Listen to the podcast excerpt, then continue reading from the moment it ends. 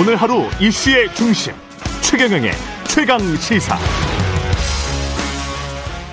네, 디지털 대전환, 디지털 데이터 경제 등 다음 세대 준비를 위한 4차 산업혁명 관련 이슈들이 이번 대선에서도 화두가 되고 있는데요. 그제 대선 후보 TV 토론에서도 디, 디지털 데이터 경제라는 단어가 나왔었죠. 오늘은 대통령 직속 4차 산업혁명위원회 윤성로 위원장과 정확한 의미 그리고 앞으로의 방향을 좀 알아보겠습니다. 안녕하십니까? 네, 네 안녕하십니까? 예. 4차 산업혁명위원회가 지금 출범한 지가 4년이나 됐군요, 이게. 네, 그렇습니다. 예. 그, 제가 기억을 해보면 사실은 박근혜 정부 때도 스마트 팩토리 4.0 해가지고 비슷한 게 있었는데 이게 쭉 어떤 정부건 이 방향, 산업의 방향에 따라서 이렇게 갈 수밖에 없는 흐름인가 보죠, 이게. 예, 그렇습니다. 뭐 음. 어느 날 갑자기 나온 개념은 아니고요. 예. 4차 산업 혁명이라는 말 자체는 이제 2016년, 17년 경에 새롭게 도입이 됐습니다만 예. 관련된 산업적인 뭐 학문적인 준비 이런 것들은 이제 그 전부터 충실히 되어 왔었죠. 예. 그래서 4차 산업 혁명 위원회는 지금 뭐를 하는 곳입니까? 예, 저희 위원회는 이제 범부처 조직 그리고 민간과 정부가 아, 합동으로 대통령을 자문하는 그런 대통령 직속 위원회이고요. 아, 민간과 정부가 그렇습니다. 예. 12개 부처의 장관 그리고 약 20여 분의 민간 위원이 참여하고 계십니다. 이게 그러면 우리가 4차 산업혁명이라고 하는데 4차 하면 1차, 2차, 3차가 있었다는 이야기잖아요. 맞습니다. 예. 1차는 증기기관 중심의 뭐 예. 영국에서 일어난 그런 기계공학의 혁명이었고 음. 2차는 전기 에너지 기반의 대량 생산 혁명이었고요. 아, 에디슨, 예. 네, 그리고 3차는 아, 컴퓨터와 인터넷 기반의 정보화 혁명이었고요. 아, 90년대, 예. 맞습니다. 그리고 예. 4차 산업혁명은 이제 초지능, 뭐 초연결, 인공지능, 빅데이터, 뭐 플랫폼, 그리고 어, 흔히 데이터 네트워크 AI 그래서 데이터 네트워크 인공지능 세 개를 따서 DNA 기술이라고 얘기하는 그런 아. 첨단 기술이 되겠습니다. 그렇군요. 막 그 영어가 나오니까 지금 뭐 이게 뭐지 뭐 이렇게 네. 다 생각을 하실 것 같은데 그제 그 대선 후보 토론회에서도 디지털 데이터, 경제 네네. 이 네. 단어가 나왔단 말이죠. 네네. 네. 경제까지는 그렇다고 치고 네. 디지털 데이터는 뭡니까? 여기서 경제라고 하면 이제 네. 다들 너무나 뭐 체감하시고 잘 네. 아시겠죠. 돈이 이제 돌아야 됩니다. 음. 그러면 디지털 경제, 뭐 디지털 데이터 경제 생각해 보시면 그러면 돈 말고 또 뭐가 돌아야 되는데 그게 예. 무엇이냐라면 그게 데이터이거든요. 아. 그래서 결국은 많은 양의 데이터가 돌게 되고 데이터라는 거는 정보라고 제가 번역해도 될까요? 예, 그게 사실은 이제 계층적인 구조를 갖는데요. 예. 데이터가 모이면 이제 유용한 어떤 아. 그 정보, 의미를 지니는 정보가 될 수 있고 그 정보를 바탕으로 지식이 생기거나 음. 아니면 가치를 만들 수 있습니다. 그런 면에서 이윤이나 이런 것도 창출이 될 수 있고 예. 그래서 디지털 경제라고 하는 개념은 그렇게 이해를 하시면 좋을 것 같고요. 어.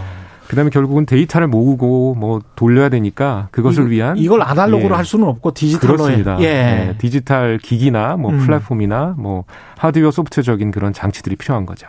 우리가 옛날에 주판을 튀기다가 뭐 엑셀 나오고 이게 이제 더 변해서 이제 디지털 데이터로 해서 서로 간에 네트워크로 다 연결이 되는 그런 세상을 지금 말씀을 하시는 것 같네요. 그렇습니다. 근데 그게 우리한테 뭐가 중요합니까? 우리 경제 앞으로도 그렇고. 예, 지금까지 이제 경제 음. 물론 앞으로도 계속 중요할 것이고요. 거기에 더해서 앞서 말씀드렸던 그런 첨단 기술의 바탕을 둔 음. 디지털 경제가 어, 새롭게 이제 각광을 받고 있고요. 예. 아까 말씀드렸듯이 데이터가 모여서 정보가 되고 정보가 모여서 가치나 지식이 된다라고 말씀드렸기 때문에 예. 이를 통해서 여러 가지 이윤이나 아니면 뭐그 어, 여러 가지 의미 있는 것들을 창출할 수 있는 길이 생기는 거죠. 어. 그 안철수 후보가 말했던 공공 데이터 개방 이 공공 데이터가 민간과 결합을 해서 엄청난 부가가치를 창출할 수 있을 것이다. 그런 이야기는 이제 꾸준히 해 왔었는데 네네. 그 부분을 좀 말씀을 해 주세요. 어떤 어떤 의미가 있는 건지 이게 공공 데이터 개방과 민간 산업의 에, 결합. 네. 예. 그래서 아는 게 힘이다라는 말이 있듯이 예. 정보랑 굉장히 중요하고요. 예. 정보를 이제 남들보다 조금 우위에 있을 때 음. 어, 예를 들면 부동산 정보나 아니면 뭐 주식 이런 정보들 금융? 사람들이 굉장히 알고 싶어 하죠. 예. 네, 그래서 그만큼 정보가 이제 힘이 되고 돈이 되는데 어. 공공 쪽에도 그런 데이터들이 많이 있습니다. 예, 그러다 보니까 이제 일부 아주 중요한 뭐 국방이나 안보와 관련된 이런 것들은 당연히 이제 외부 공개를 하면 안 되겠죠. 예. 근데 그 외에 이제 국민들에게 공개하고 민간이 그것을 이용해서 새로운 무엇인가를 만들 수 있는 그런 데이터들도 있습니다. 지리 정보나 상권 정보랄지 그렇습니다. 뭐 이런 것들. 예, 예, 가장 뭐 대표적인 게 이제 뭐 백신이나 이런 정보죠. 그래서 백신. 자녀 백신 정보 같은 거 생각해 보시면 음. 병원이나 이런 쪽에 이제 얼마나 백신이 남아 있는지 이런 것들을 이제 민간이 활용해서 뭐 앱도 만들고 국민들이 예. 편하게 예, 이제 예, 그 접종을 할 수 있는 그런 사례가 있었죠. 특히 금융 분야일 것 같은데요. 카드사나 백화점이랄지 기존의 고객들 정보를 가지고 있는 사람들이 분명히 있잖아요. 네네. 그러면 그것과 공공 정보가 결합되거나 뭐 마이데이터 우리 이야기 하죠. 맞습니다. 네. 그런 것도 지금 다 이 디지털 데이터 경제 와 연관이 있는 거죠. 예, 정확하십니다. 아주 예. 좋은 사례이고요. 마이데이터 예. 같은 경우에 이제 my, 그러니까 음. 나의 그리고 데이터라는 뜻이고 아, 내가 나의 데이터를 일목요연하게 스마트폰이나 컴퓨터에 음. 내려받을 수 있고 그다음에 그것을 제3자에게 전송할 수 있고 그리고 제3자가 그것을 이용해서 뭐 새로운 서비스를 맞춤형으로 제공한다든지 음. 이런 것들을 가능하게 하는 개념이고요. 음. 말씀하신 대로 금융권 중심으로 지금 이제 활발히 추진이 그렇죠. 되고 있고 예. 어 여러 분야에 걸쳐서 우리나라가 마이데이터 정책을 펴고 있는데 네. 굉장히 어, 세계적으로도 유례가 드문 그런 어. 일이라고 볼 수 있겠습니다. 그러다 보니까 이제 시민단체들은 금융정보랄지 이런 것들이 좀 민감하니까 이게 프라이버시 문제도 있고 보안 문제도 있고 그 이야기를 많이 하거든요. 이 부분은 어떻게 보세요?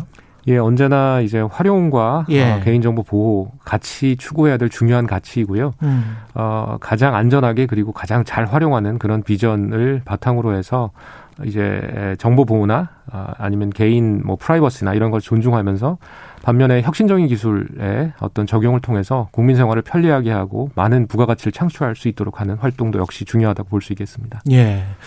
조금 더 우리 실생활의 구체적인 사례 같은 거를 소개를 해 주시면 그리고 이제 4차 산업혁명위원회 와 관련된 이야기들도 좀 프로젝트 같은 것들도 있으면 좀 소개를 해 주시면 도움이 될 것 같습니다. 이해하는데. 예, 4차위 예. 같은 경우에 아까 말씀드렸던 그런 4차 산업혁명 기술과 관련된 예. 여러 가지 정책들을 발굴을 하고 심의 조정하는 기능 그리고 이제 그런 신기술이 도입되다 보면 어, 다툼이 있을 수 있거든요. 예. 가장 대표적인 사례가 이제 수년 전에 있었던 타다 사례입니다. 아.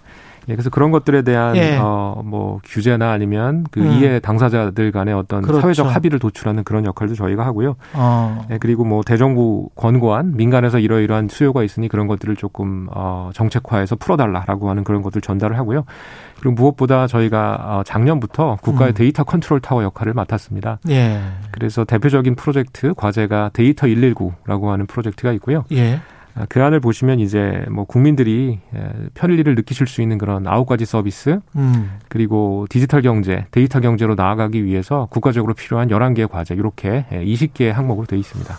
하, 이게 타다 같은 이야기를 하시니까 이제 기억이 나는 게 이게 결국은 이제 노동 문제랑 연결이 될 수밖에 없고 그다음에 이제 플랫폼 기업이 발전을 하면서 과거의 제조업보다는 아무래도 고용 지수가 떨어지기 때문에 고용 유발 효과가 떨어지기 때문에 이게 너무 발전을 해버리면 그러면 어떻게 하지? 이게 교육과 노동과 이런 것과 다 연관이 돼 있을 것 같은데 어떻게 보세요? 이 부분은? 예, 맞습니다. 그래서 예. 최근에 플랫폼 이슈가 특히 온라인 플랫폼 이슈가 아주 첨예하게 음. 그 대두가 되고 있는데요.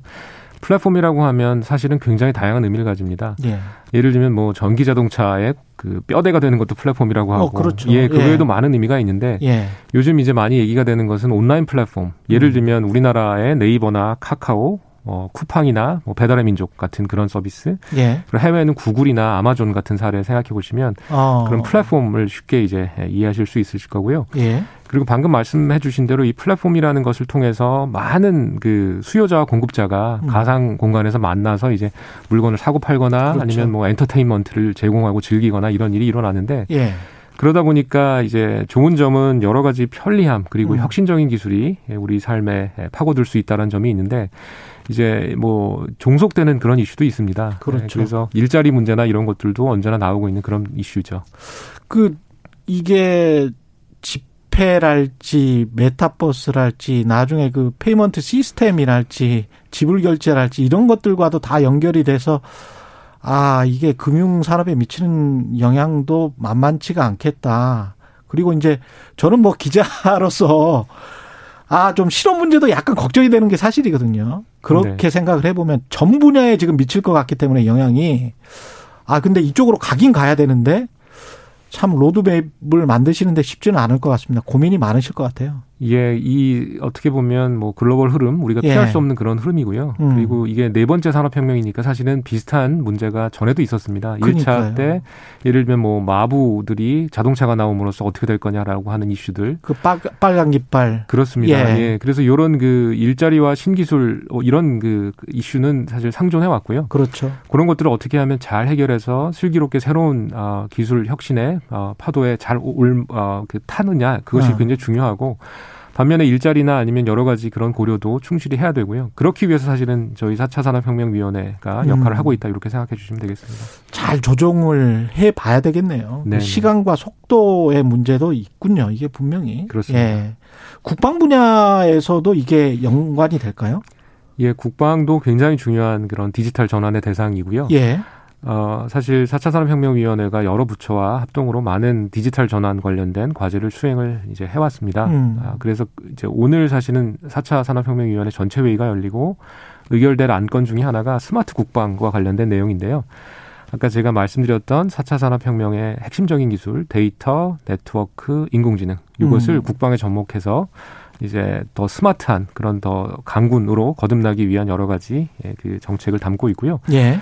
무엇보다 이제 그 장병을 위한 AI와 데이터 교육 내용이 이번에 포함되어 있습니다. 어.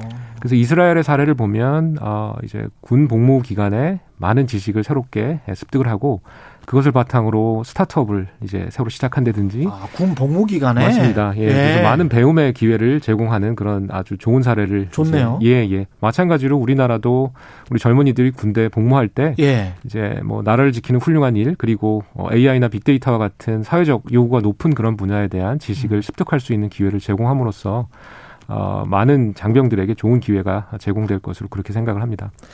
그리고 4차 혁명위가 지금 추진하고 있는 주요 사업 가운데 하나가 미개방 핵심 데이터 개방인데 네네. 이게 뭐죠? 미개방 지금 아직 개방되지 않은 핵심 데이터를 차차 개방을 하겠다. 예, 아까 이제 예, 공공 데이터, 공공데이터, 말씀해 주셨는데 예. 마찬가지로 이제 우리나라 정부가 공공 데이터 개방을 위해서 많은 노력을 해왔습니다. 음. 물론 아직 이제 부족하다고 느끼시는 그런 면도 있을 텐데 네. OECD 국가 중에서 보면 우리나라의 어떤 공공 데이터 개방률은 상당히 높은 편이고요. 예. 그럼에도 이제 물론 여러 가지 지적이 있듯이 계속 음. 지속적인 개방을 해와야 되고 음. 그런데 이런 데이터들 중에는 개방을 해도 되는데 음. 어떤 개방. 오해 때문에 그렇죠. 개방이 안 되었거나 오랜 기간 민간이 원했음에도 개방이 안 되고 있는 그런 데이터들이 있었습니다. 그래서 그런 것들을 4차 산업혁명위원회에서 하나씩 이제 개방하는 그런 과정을 밟고 있고요. 예를 들면 이제 개인에게 주민등록번호가 있듯이 예. 기업에는 사업자 등록번호가 있는데 음. 이것이 주민등록번호하고는 좀 다른 성격을 가집니다. 주민등록번호는 아주 중요한 민, 아, 그 개인 정보이지만 예. 사업자 등록번호는 그렇지가 않거든요. 음. 그래서 사업자들을 특정할 수 있는 고유의 정보인 사업자 등록번호가 있으면 아주 편리하게 이제 우리가 활용을 할 수 있습니다. 예. 예를 들면 뭐 뭐뭐 어떤 같은 이름을 갖는 여러 식당이 있을 수 있는데 음. 그들의 사업자 등록번호는 모두 다르죠. 어. 일부 어 식당은 아, 뭐 폐업을 했을 수도 있고 이전을 했을 수도 그렇죠. 있는데 여러 가지 불편함이 같은 이름을 씀으로써 있을 수 있는데 사업자 등록번호를 활용하면 정확하게 고유의 번호가 사업자에 부여가 된 음. 그런 것이기 때문에 여러 가지 오해 소지 없이 쓸 수 있고요. 그리고 부동산과 관련된 정보도 이제 그렇죠. 기존의 주택 위주로 그렇게 음. 공개가 돼 있던 것을 사업하시는 입장에서 보면 여러 음. 가지 이제 기업 활동에 관련된 부동산 정보 이런 것들도 공개를 할 수 있고요. 그리고 교육 분야에도 많은 데이터가 있는데 민감한 아, 개인 정보와 관련된 거는 물론 제외를 하고 그렇지 않고 활용할 수 있는 교육 분야 데이터, 건강보험 분야의 데이터, 그리고 어, 판결서와 관련된 그런 데이터들을 저희가 음. 개방할 수 있도록 많은 노력을 기울이고 있습니다. 마지막으로 시간이 좀 아쉽네요. 저도 좀 궁금한 게 굉장히 많은데 사실은. 네. 예. 이게 정말 우리 삶과 밀접하고 비즈니스 하시는 분들도 그렇고 소상공인들도 좀 관심을 가져보십시오. 이게 굉장히 앞으로 그 돈과 직결되는 이야기들을 지금 하고 있는데요. 예. 4차 혁명이가 지금 한시적인 조직인데 앞으로 차기 정부에서도 지속 유지 가능할지 모르겠습니다. 어떻게 보세요?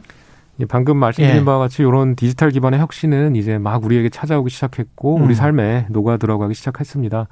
그로 인해서 여러 가지 뭐 갈등이 생길 수 있고요. 이런 갈등이 생겼을 때 사회적 합의를 위해서 어, 조정하는 그런 역할 중요하고 예. 그 과정에서 우리 국민들 민간의 목소리가 아, 실리는 것이 아주 중요합니다. 음. 예, 그러다 보니까 갈등의 조정자 그리고 아까 플랫폼 얘기가 나왔지만 예. 이제 어떤 플랫폼으로서 사차위와 같은 그런 역할을 하는 그런 기관의 어떤 지속성 굉장히 중요할 것 같습니다. 예. 그리고 한 가지만 더 여쭤볼게요. 그 자율주행차 관련해 가지고 네. 지리정보 시스템이 아마 개방이 돼야 될 텐데 민간에게 네. 그게 우리가 이제 북한 문제하고 좀 연관이 되지 않습니까? 네, 그렇습니다. 남북 평화 근데 이제 그쪽에서 계속 그렇게 우리를 위협하니까 네. 이런 거는 어떻게 지금 푸나요? 그래서 이제 다른 나라와는 조금 다른 그런 면이 있고요. 예. 그래서 이제 국가적 안보나 음. 아, 이런 거와 관련돼 있는 핵심적인 그런 정보들은 당연히 보호가 되어야 될 것이고요. 예. 그렇지 않고 민간이 활용할 수 있고 이를 통해서 여러 가지 예, 편리함을 어. 추구할 수 있는 그런 정보에 대해서는 어, 공개되는 것이 예, 바람직하다라고 생각합니다. 알겠습니다. 여기까지 듣겠습니다. 대통령 직속 4차 산업혁명위의 윤석노 위원장님이었습니다. 고맙습니다. 감사합니다.